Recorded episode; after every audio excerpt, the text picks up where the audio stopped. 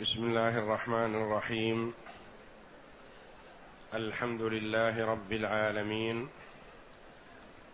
والصلاة والسلام على نبينا محمد وعلى آله وصحبه أجمعين. وبعد.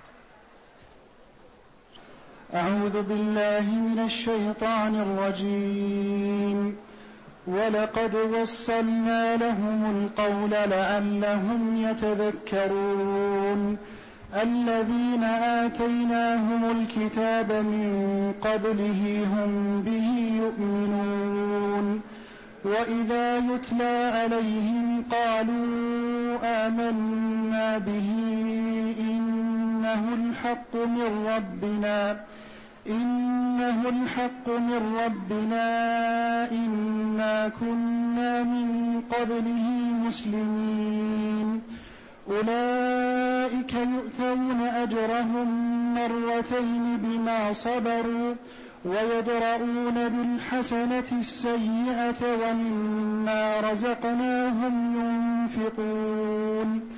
وإذا سمعوا اللغو أعرضوا عنه وقالوا لنا أعمالنا ولكم أعمالكم سلام عليكم لا نبتغي الجاهلين. هذه الآيات الكريمة جاءت بعد قوله جل وعلا في سورة القصص فلما جاءهم الحق من عندنا قالوا لولا أوتي مثل ما أوتي موسى من قبل. قالوا لولا أوتي مثل ما أوتي موسى أولم يكفروا بما أوتي موسى من قبل؟ قالوا سحران تظاهرا. وقالوا إنا بكل كافرون. قل فأتوا بكتاب من عند الله هو أهدى منهما أتبعه. إن كنتم صادقين. فإن لم يستجيبوا لك فاعلم أنما يتبعون أهواءهم ومن أضل ممن اتبع هواه بغير هدى من الله إن الله لا يهدي القوم الظالمين. ولقد وصلنا لهم القول لعلهم يتذكرون. فالآيات السابقة إخبار من الله جل وعلا بأن الكفار لما جاءهم الحق البين الواضح ودعاهم محمد صلى الله عليه وسلم الذي يعرفون صدقه وأمانته ونسبه يعرفون مكانته فيهم من ولادته إلى أن بعثه الله جل وعلا نبيا. فلما جاءهم الحق من عندنا قالوا لولا أوتي مثل ما أوتي موسى. قالوا على سبيل التعنت هل لا أوتي أعطي محمد من الآيات مثل ما أعطي موسى من الآيات؟ قال الله جل وعلا أولم يكفروا بما أوتي موسى من قبل؟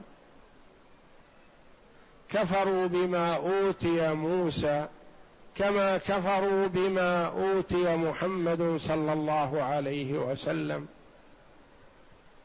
وسنة الله جل وعلا حينما يبعث الرسل أن يعطيهم من الآيات ما على مثله آمن البشر. ما هو صريح وواضح. وكانت آيات الأنبياء تظهر في زمنهم فقط وتنتهي بنهاية النبي.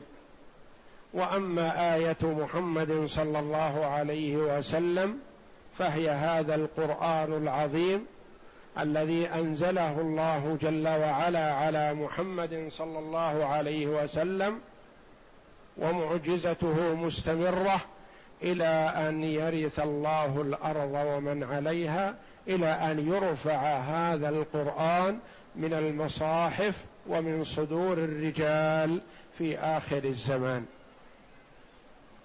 فهو معجزة باقية واضحة بينة باهرة للعقول من كل الوجوه من حيث اللفظ ومن حيث المعنى فمعجزة نبينا محمد صلى الله عليه وسلم معجزة خالدة باقية.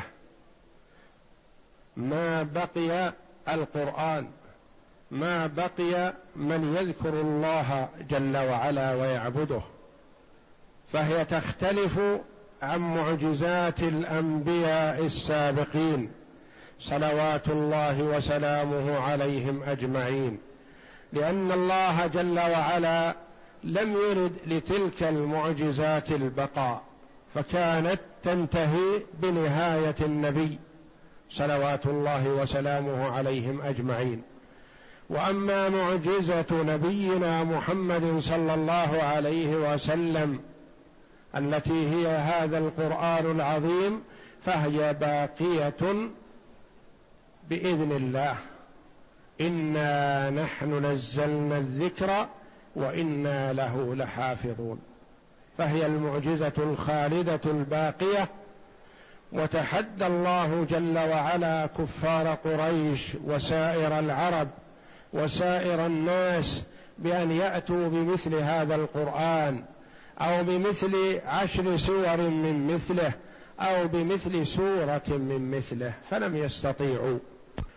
قل فأتوا بكتاب من عند الله هو أهدى منهما أي مما جاء به محمد صلى الله عليه وسلم ومما جاء به موسى عليه الصلاة والسلام.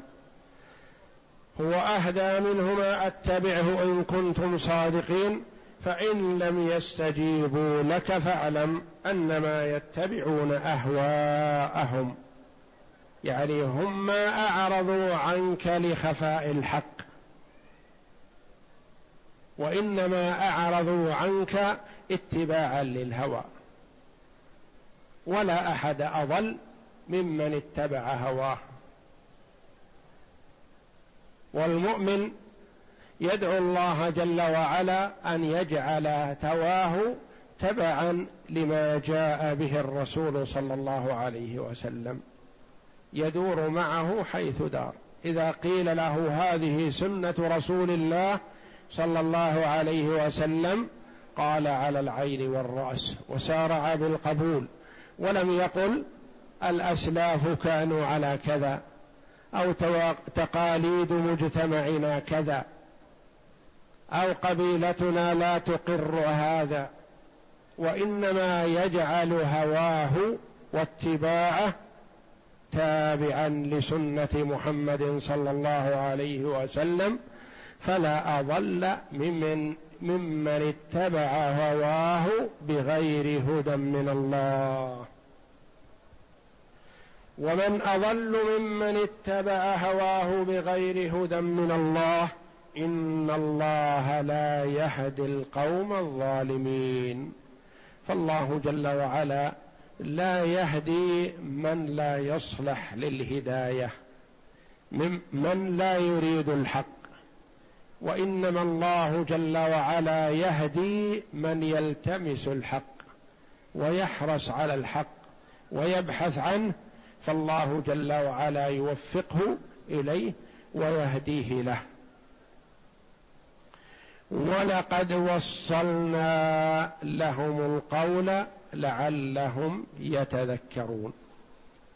وصلنا بمعنى بينا ووضحنا أو وصلنا وصلنا لهم خير الدنيا بخير الآخرة فجعلناهم بالإيضاح والبيان في آيات القرآن يشاهدون أمور الآخرة بقلوبهم كأنهم يشاهدونها بأعينهم.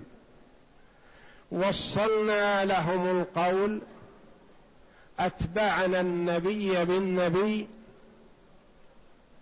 ولم نجعلهم في وقت ظلام وجهل وإنما كلما ذهب نبي أرسل الله جل وعلا نبيا بعده حتى ختمهم بمحمد صلى الله عليه وسلم.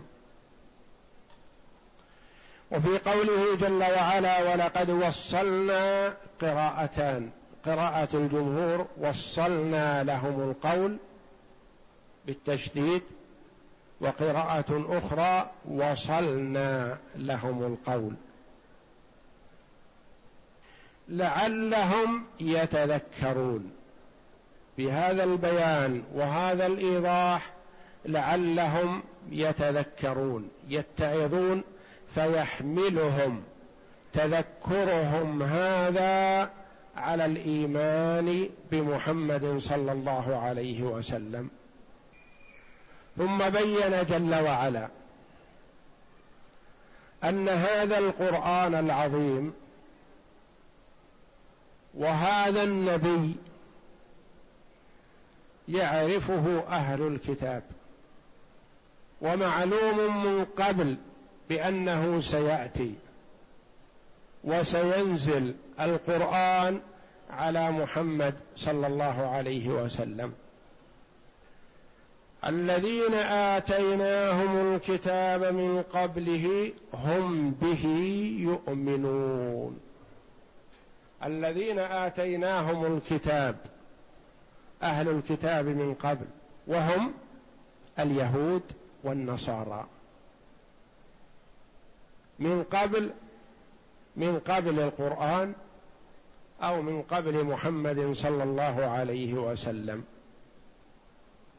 الذين آتيناهم الكتاب فاليهود أنزل الله جل وعلا عليهم التوراة على موسى عليه الصلاة والسلام والنصارى أنزل الله جل وعلا على نبيهم عيسى صلوات الله وسلامه عليه الإنجيل وهم يسمون أهل الكتاب الذين آتيناهم الكتاب من قبله هم به يؤمنون. هم به يؤمنون. أي يؤمنون بالقرآن ويؤمنون بمحمد صلى الله عليه وسلم. والمراد الموفقون منهم. الملتمسون للحق. الباحثون عن الحقيقة. كعبد الله بن سلام رضي الله عنه ومن معه من يهود المدينة. فعبد الله بن سلام رضي الله عنه يقسم بالله إني أعرف محمدا صلى الله عليه وسلم أكثر من معرفتي لابني. يقول لأن محمدا صلى الله عليه وسلم أخبرني عنه ربي. لا مجال للشك في ذلك أبدا. وابني لا أدري ما صنعت أمه. الذين آتيناهم الكتاب هم به يؤمنون. أثنى الله جل وعلا على مؤمنيهم الذين هم خيارهم والإعراب الذين مبتدأ وآتيناهم الكتاب صلته هم به يؤمنون هم مبتدأ ثاني ويؤمنون خبر للمبتدأ الثاني والجملة من المبتدأ الأول من الجملة من المبتدأ الثاني وخبره خبر للمبتدأ الأول. والخلاصة أن نقول الذين مبتدأ وما بعده المكون من مبتدأ وخبر هو خبر للمبتدأ الأول الذي هو الذين آتيناهم الكتاب. وإذا يتلى عليهم قالوا آمنا به إنه الحق من ربنا. وإذا يتلى عليهم يتلوه النبي صلى الله عليه وسلم. قال ابن عباس رضي الله عنهما نزلت في نفر من النصارى جمع جاءوا من نجران وجمع جاءوا من الحبشة وجمع جاءوا من الشام. فتلا عليهم النبي صلى الله عليه وسلم القرآن وقرأ عليهم فيما روي سورة ياسين فبكوا وذرفت أعينهم مما عرفوا من الحق. فشهدوا أن لا إله إلا الله وأن محمدا رسول الله واتبعوا محمدا صلى الله عليه وسلم فعند ذلك قام نفر من كفار قريش فسبوهم ووبخوهم ولاموهم وقالوا تسرعون بهذه السرعة بالايمان يبعثكم قومكم لتنظروا خبر هذا الرجل وما أن استقرت مجالسكم بين يديه حتى آمنتم به واتبعتموه وتركتم دينكم ودين آبائكم فلم يلتفتوا لكلام كفار قريش لأنهم رأوا الحق بأعينهم وقلوبهم وسمعوه بآذانهم فانشرحت له صدورهم واتبعوا محمدا صلى الله عليه وسلم. وذلك قوله جل وعلا وإذا يتلى عليهم قالوا آمنا به.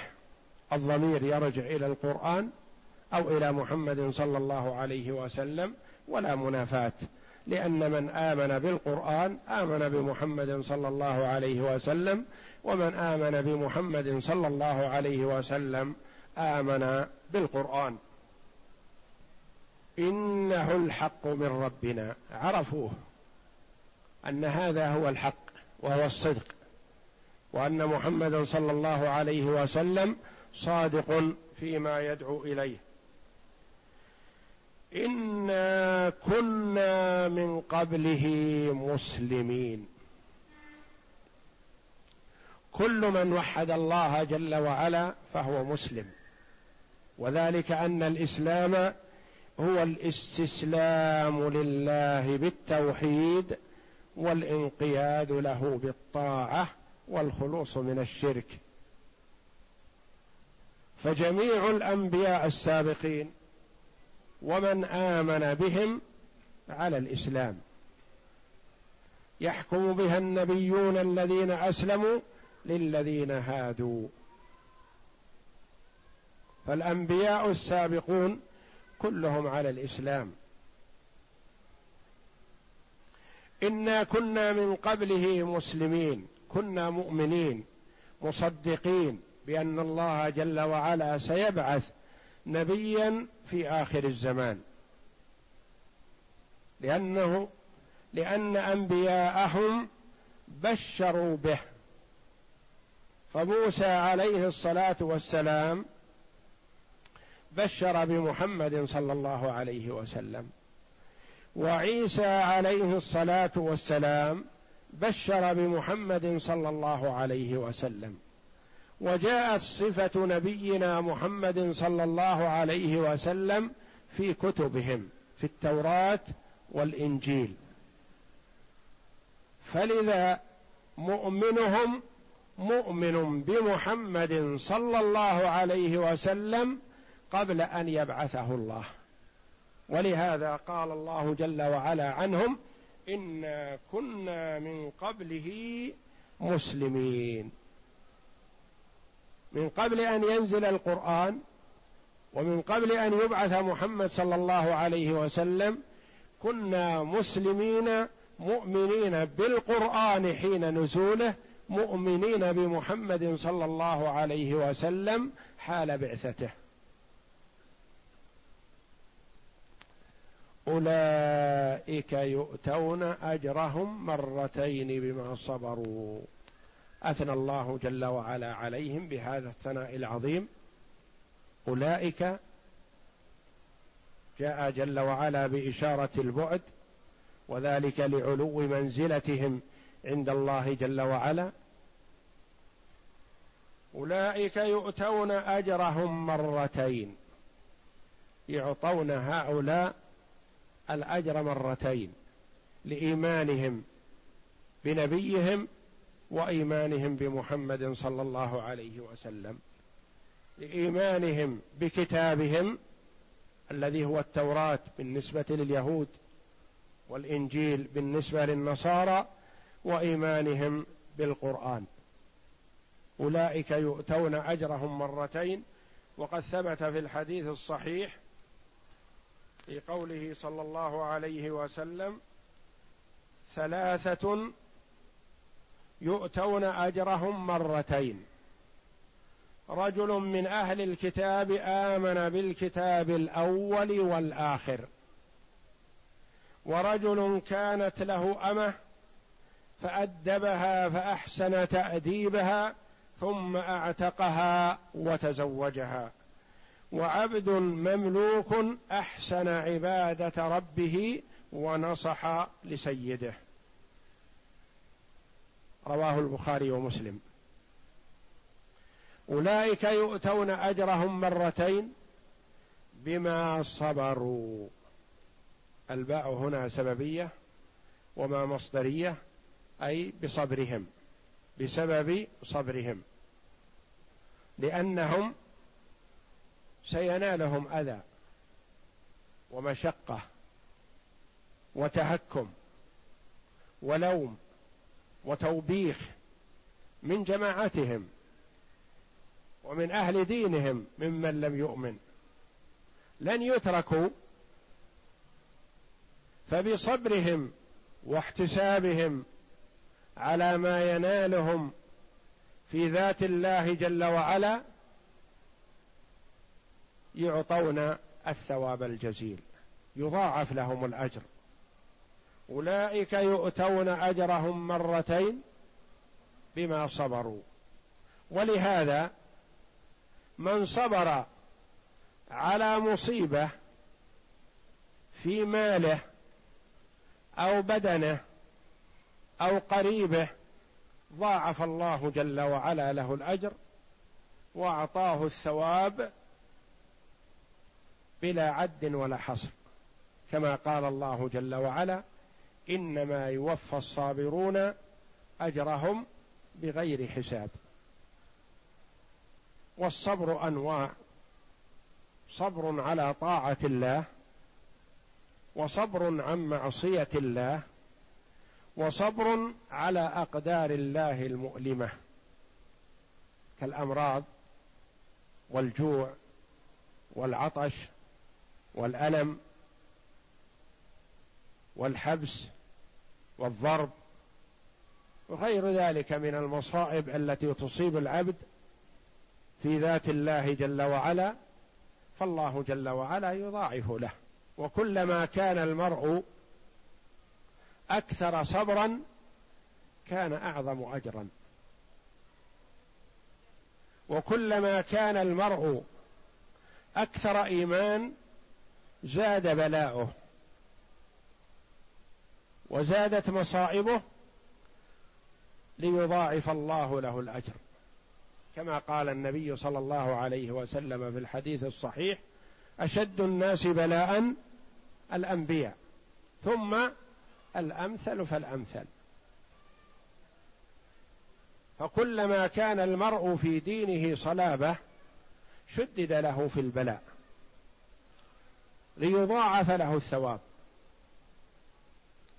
أولئك يؤتون أجرهم مرتين بما صبروا ويدرؤون بالحسنة السيئة. يدرؤون بمعنى يدفعون. تأتيه السيئة فيقابلها بالحسنة. تأتيه السيئة من الغير فيقابلها ويدفعها ويدرأها بماذا؟ بالحسنة.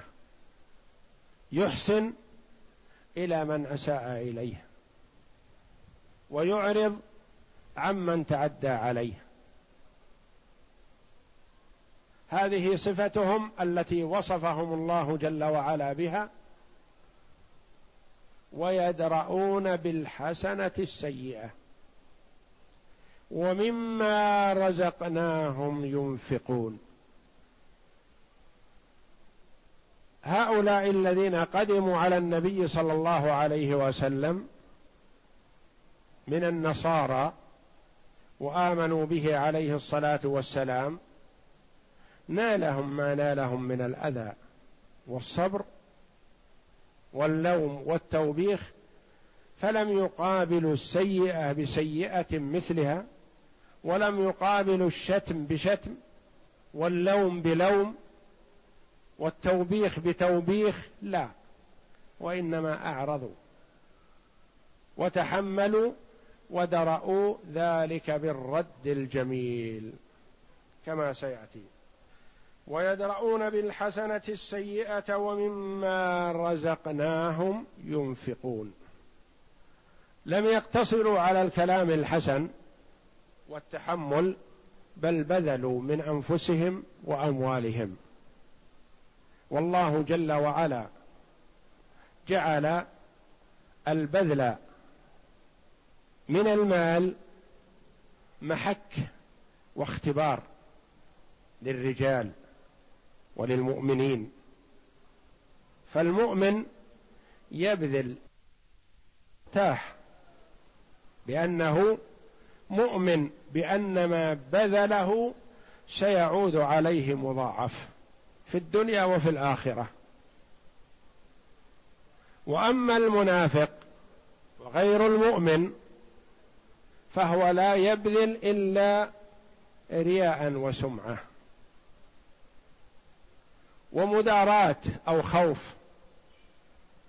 خوفا على نفسه أو خوفا على ماله. كما قال الله جل وعلا ولا ينفقون إلا وهم كارهون. ومما رزقناهم ينفقون وإذا سمعوا اللغو أعرضوا عنه. إذا سمعوا اللغو واللغو الكلام السيء البذي الكلام القبيح قد يوجه إليهم. فهل يقابلون هذا الكلام القبيح بكلام مثله؟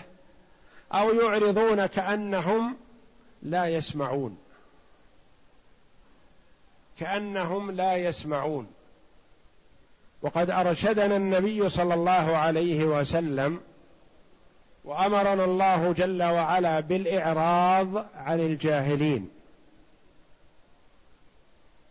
واعرض عن الجاهلين. أمر من الله جل وعلا لمحمد صلى الله عليه وسلم والامة تبع له في ذلك. وقال النبي صلى الله عليه وسلم للصائم فإن سابه أحد أو قاتله قال إني صائم. ولم يقابله بإساءة مثلها. وإذا سمعوا اللغو أعرضوا عنه وقالوا لنا أعمالنا ولكم أعمالكم. أعمالنا لنا. ونحن موقنون بأننا على الحق وعلى الهدى وأننا نسير إلى الله جل وعلا على بصيرة وعلى ثبات وندرك ما نقول وما نفعل وما نذر. لنا أعمالنا ولكم أعمالكم. أعمالكم القبيحة تعود عليكم بالوبال. ولا يضرنا ذلك شيء. لا يضرنا كلامكم وسبكم ولومكم وتوبيخكم. وما تتهجمون به علينا لا يهمنا ذلك بل ذلك يعود ضرره عليكم أنتم. لنا أعمالنا ولكم أعمالكم. سلام عليكم. لا نبتغي الجاهلين. سلام عليكم. ما المراد بهذا السلام؟ النبي صلى الله عليه وسلم نهانا أن نبدأ اليهود والنصارى بالسلام وكذلك المشركون. فلا نبدأهم بالسلام. وإذا سلموا علينا قلنا وعليكم. ولا نقول وعليكم السلام. لأنهم هم كثيرا ما يستغفلون المؤمنين المسلمين فيقولون السام عليكم. والسام هو الموت. يورون كأنهم يسلمون وهم يدعون علينا. فإذا قلنا وعليكم أي وعليكم ما دعوتم به علينا. فيستجيب الله لنا فيهم ولا يستجيب الله جل وعلا لهم فينا. وقد مر يهودي بالنبي صلى الله عليه وسلم فقال السام عليكم يا أبا القاسم. فقال النبي صلى الله عليه وسلم وعليكم وغضبت عائشة رضي الله عنها لأنها سمعت الكلام فقالت بل عليكم السام واللعنة والغضب. فقال لها النبي صلى الله عليه وسلم مهلا يا عائشة لما هذا الكلام؟ قالت أما سمعت يا رسول الله ما قال اليهودي قال بلى بلى لا يخفى عليه عليه الصلاة والسلام. وماذا قلت له أنا؟ ما خفي علي قوله وقد أجبته. قلت عليكم. فيستجاب لنا فيهم ولا يستجاب لهم فينا. فنحن نرد عليه بما دعا به علينا وعليكم. اذا ما المراد بهذا السلام؟ سلام عليكم لا نبتغي الجاهلين. قالوا قال العلماء رحمهم الله هذا السلام سلام مخالعة ومخالصة وليس سلام تحية. سلام عليكم أنتم بريئون منا ونحن براء منكم. سلام عليكم لا ننالكم بمثل ما نلتونا به. هذا سلام مراد به الإعراض. والخلاص. وليس المراد به التحية المباركة الطيبة. فنحن لا نسلم عليهم وإنما نقول أنتم براء وخلصاء ولن ينالكم منا شيء. نحن نعرض عنكم لا نقابلكم بمثل ما قابلتمونا. سلام عليكم. نترككم على ما أنتم عليه. لا نبتغي الجاهلين. لا نطلب الجاهلين. ولا نتابع الجاهلين. ولا نرغب في مصاحبة ومجالسة الجاهلين. نحن على علم وبصيرة من الله جل وعلا. ولا نرغب في مخالطة من جهل. وهذا فيه توبيخ لهم شديد بدون أن يجابههم المرء. يعني أنا لا أرغب في الرد على الجاهلين. معنى ذلك كأنك تقول أنت جاهل وأنا لن أرد عليك. لكن لو قلت له أنت جاهل قال أنت اجهل مني. وصارت مشادة بينكم كلامية ثم تؤول إلى مشادة بالأيدي والسلاح. وإنما تقول لا نبتغي الجاهلين أنا لا أحب الجاهلين أنا لا أستأنس بهم أنا لا أجلس معهم أنا لا أرغب فيهم. سلام عليكم لا نبتغي الجاهلين. لا نريد صحبتهم ولا الجلوس معهم ولا الحديث معهم ولا نناقشهم لأنهم جهلة لا يصلحون للأخذ والعطاء. وهذه الصفات العظيمة التي بينها الله جل وعلا لأهل في أهل الكتاب أمر بها في كتابه المؤمنين. وهؤلاء الذين آمنوا بمحمد صلى الله عليه وسلم قالوا هذا القول الذي عبر الله جل وعلا عنهم به في هذه الآيات الكريمة قالوا لا نبتغي الجاهلين.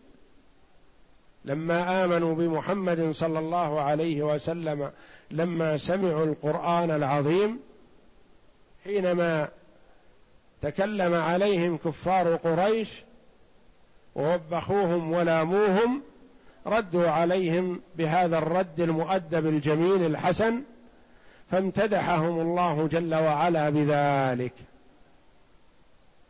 سلام عليكم. لا نبتغي الجاهلين لا نميل إليهم ولا نألفهم ولا نستأنس بهم. أعوذ بالله من الشيطان الرجيم. إنك لا تهدي من أحببت ولكن الله يهدي من يشاء وهو أعلم بالمهتدين.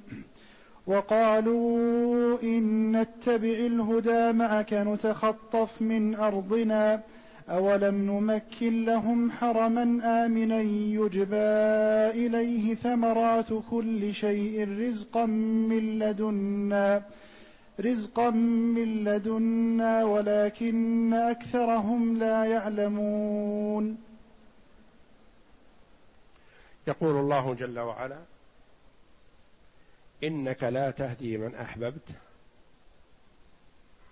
ولكن الله يهدي من يشاء وهو أعلم بالمهتدين. هذه الآية الكريمة أجمع المفسرون رحمهم الله تعالى فيما أعلم أنهم قالوا نزلت في أبي طالب لما حضرته الوفاة عم النبي صلى الله عليه وسلم وكان يذود عن النبي صلى الله عليه وسلم ويحمي النبي صلى الله عليه وسلم ويدافع عنه. وقد تربى النبي صلى الله عليه وسلم في حجره. لما مات أبوه ومات جده عبد المطلب تربى في حجر أبي طالب. فكان النبي صلى الله عليه وسلم حريصا كل الحرص على هداية أبي طالب وإيمانه. والله جل وعلا له الحكمة البالغة. فأعمام النبي صلى الله عليه وسلم أربعة الذين بعث النبي صلى الله عليه وسلم وهم أحياء.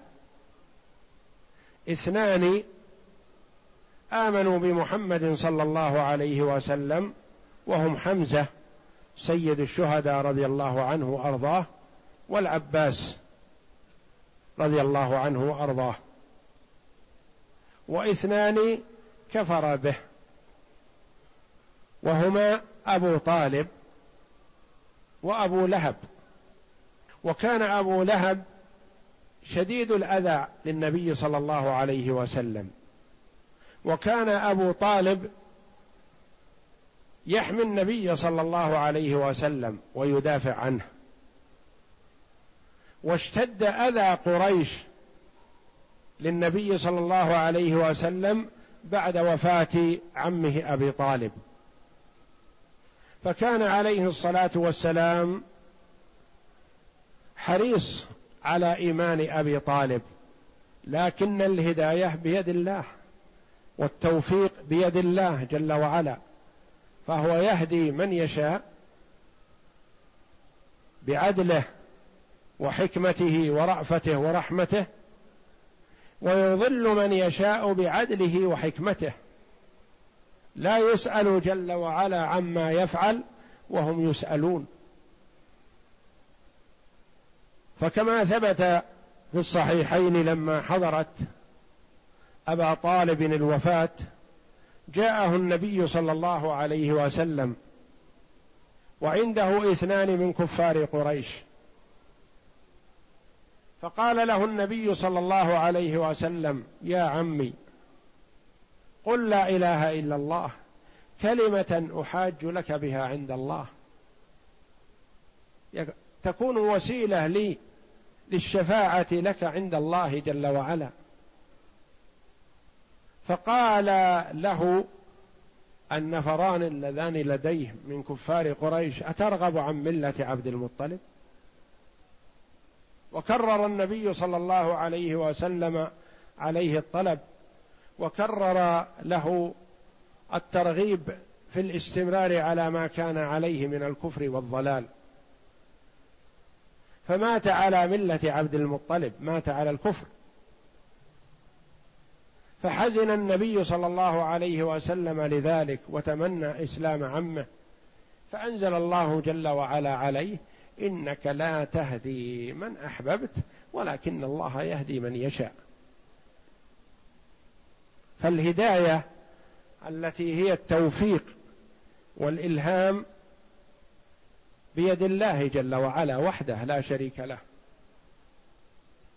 والهداية التي هي بمعنى الدلالة والإرشاد والتوضيح بيد النبي صلى الله عليه وسلم وبيد من دعا إلى هدى من هذه الأمة.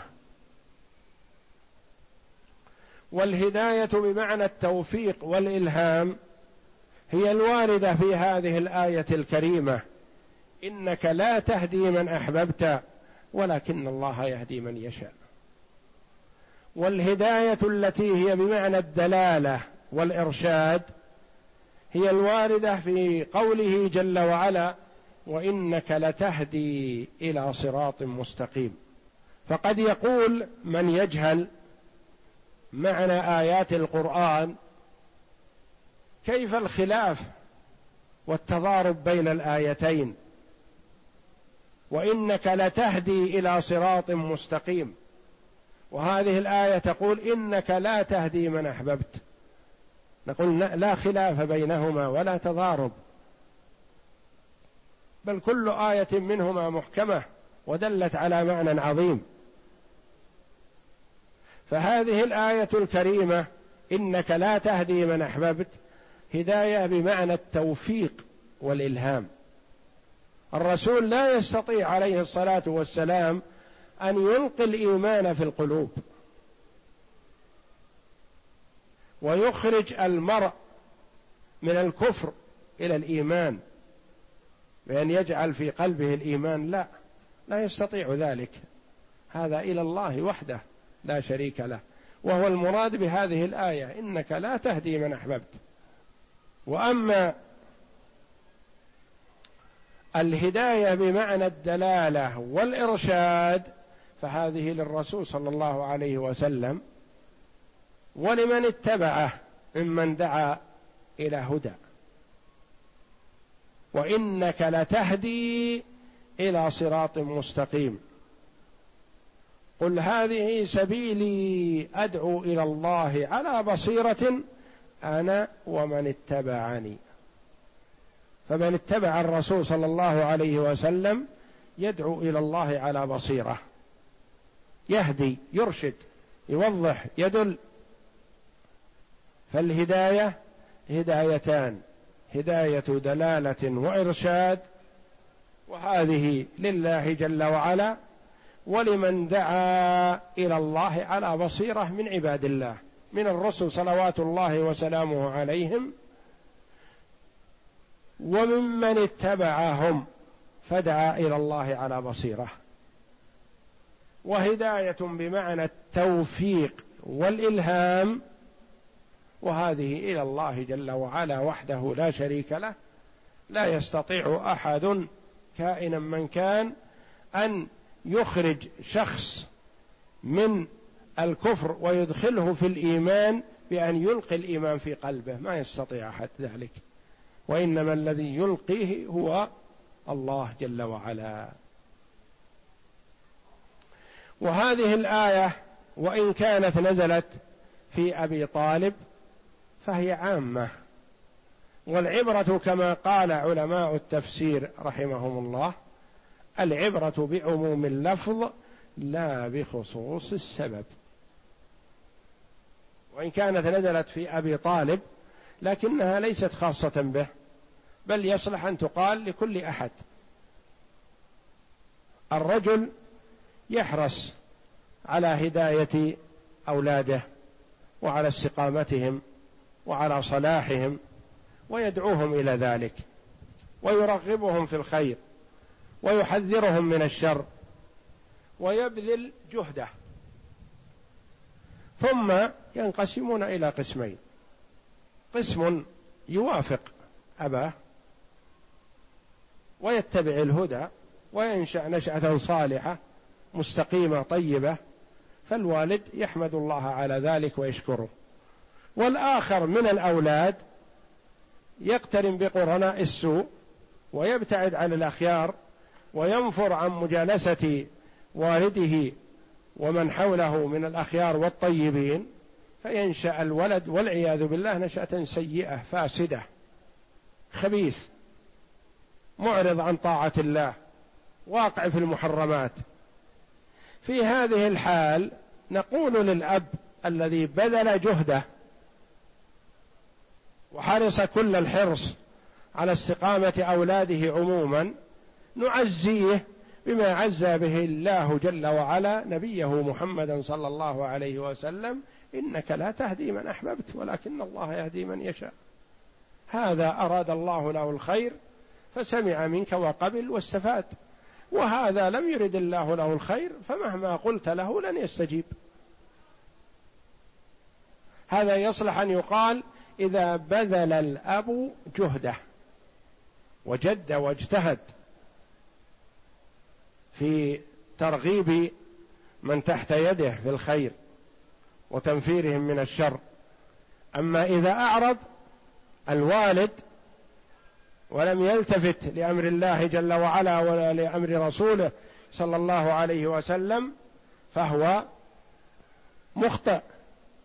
ولا يقال له مثل هذا القول وإنما يقال له الويل لك في الدار الآخرة. ستسأل عن ولدك هذا لأنك فرطت فيه وضيعته وأهملته. ولم تأمره بالصلاة ولم تأمره بطاعة الله فأنت مفرط وأنت ظالم لنفسك وظلمته. لو كان عند رجل صالح دعاه إلى الخير ربما استجاب لكن أنت رجل سوء. ما أصلحت نفسك وأهملت أولادك. فالويل لك في الدار الآخرة. فهذه الآية لا تصلح لأن تقال تعزية لكل أب وإنما تصلح أن تكون معزية للجاد المجتهد الذي بذل جهده ولم يألو نصحا فلم يستقم الولد. يقال له أنت مأجور في جدك واجتهادك وحرصك نحو ولدك ولا ولا تبتئس إنك لا تهدي من أحببت ولكن الله يهدي من يشاء. أما إذا كان الأب مفرط كما هي حال كثير من الناس يفرط في أولاده وذريته يهملهم ثم يندم بعد ذلك. إنك لا تهدي من أحببت ولكن الله يهدي من يشاء. الهداية بيد الله. والله جل وعلا أعلم بمن يصلح للهداية فيهديه ومن لا يصلح للهداية فيضله. هو أعلم بالمهتدين. أعلم جل وعلا بالصالحين المستقيمين الذين يبحثون عن الحق ويريدونه فيدلهم إليه ويرشدهم إياه ويوفقهم لسلوكه والأخذ به. وأعلم جل وعلا بمن لا يصلح لذلك فيصرفه. فينصرف عن طاعة الله جل وعلا فيهلك. وقالوا إن نتبع الهدى معك نتخطف من أرضنا. جاء نفر من كفار قريش قالوا للنبي صلى الله عليه وسلم إن الذي تدعو إليه حق وإنه عدل وفيه خير لكن نخشى إذا اتبعناك توجهت إلينا العرب بالعداوة فتخطفونا تسلطوا علينا فغلبونا. ولا قدرة لنا بمعاداة الناس قاطبة. ولا قدرة لنا بمحاربة الناس عامة. رد الله جل وعلا عليهم هذه الشبهة بقوله أولم نمكن لهم حرما آمنا يجبى إليه ثمرات كل شيء أولم نمكن لهم حرما آمنا الاستفهام هنا للتوبيخ والإنكار ألا أولم نجعل لهم حرم آمنوا فيه في الجاهلية. ألا يأمنون فيه بالإسلام؟ آمنوا فيه وهم محاربون لله عابدون غير الله منكرون لنعم الله ويأمنون في الحرم. ثم إذا آمنوا بالله واتبعوا رسوله صلى الله عليه وسلم وأطاعوا الله يصيبهم الخوف؟ لا. الأولى لهم أن يؤمنوا بالله ليستمر أمنهم. لأنهم إذا آمنوا بالله دافع الله جل وعلا عنهم. إن الله يدافع عن الذين آمنوا. أولم نمكن لهم حرما آمنا؟ كانوا في الجاهلية يأمنون على أنفسهم. وعلى أموالهم وعلى دمائهم في حرم الله جل وعلا. فكان الكفار الذين هم على كفرهم وضلالهم أحسن حالا من كثير ممن يدعي الإسلام. كثير ممن يدعي الإسلام ينتهك حرمة الحرم. يظلم في الحرم يؤذي في الحرم يسرق في الحرم يغش ويخون في الحرم. الكفار في الجاهلية يلقى الرجل قاتل أبيه وقاتل أخيه فلا يتعرض له بسوء. تعظيما لحرم الله جل وعلا. كان القاتل يقتل فيأوي إلى الحرم فلا يتعرض له. يعمل ما يعمل من الجرائم فيأوي إلى الحرم فلا يتعرض له في الجاهلية قبل الإسلام. يقول الله جل وعلا أولم نمكن لهم حرما آمنا؟ فيه أمن وفيه رزق واسع. تجبى إليه ويجبى إليه قراءتان. يجبى إليه ثمرات كل شيء. فضل من الله. هذا الوادي الذي هو الوادي المبارك مكة. واد غير ذي زرع كما قال إبراهيم على نبينا وعليه وعلى سائر الأنبياء أفضل الصلاة والسلام. رب إني أسكنت من ذريتي بواد غير ذي زرع عند بيتك المحرم. ربنا ليقيموا الصلاة فاجعل أفئدة من الناس تهوي إليهم وارزقهم من الثمرات لعلهم يشكرون. بركة دعوة إبراهيم ومحمد صلى الله عليه وسلم. يجبى إليه ثمرات كل شيء. ما من ثمرة من ثمار العالم إلا وهي موجودة في هذا المكان الطيب المبارك بحمد الله. ويتحصل عليها وتباع بأرخص من سعرها في بلدها. فضل من الله. تجد الآن كثيرا من الثمار تباع في هذا البلد المبارك بأرخص من سعرها في مكان إنتاجها. تتوفر في هذا البلاد الطيبة أكثر من توفرها في مكان إنتاجها. وكلما ازداد الناس وكثروا كثر الخير والرزق. جربنا هذا نشتري الإنتاج والزراعة والثمار في وقت الحج أرخص منها في غير وقت الحج. وفي غير وقت الحج نشتريها هنا أرخص مما هي في بلادها بفضل من الله. تجبى إليه ثمرات كل شيء رزقا من لدنا. عطاء وتفضل. لا بجهد الخلق ولا بعملهم. وإنما رزق من الله جل وعلا ساقه الله.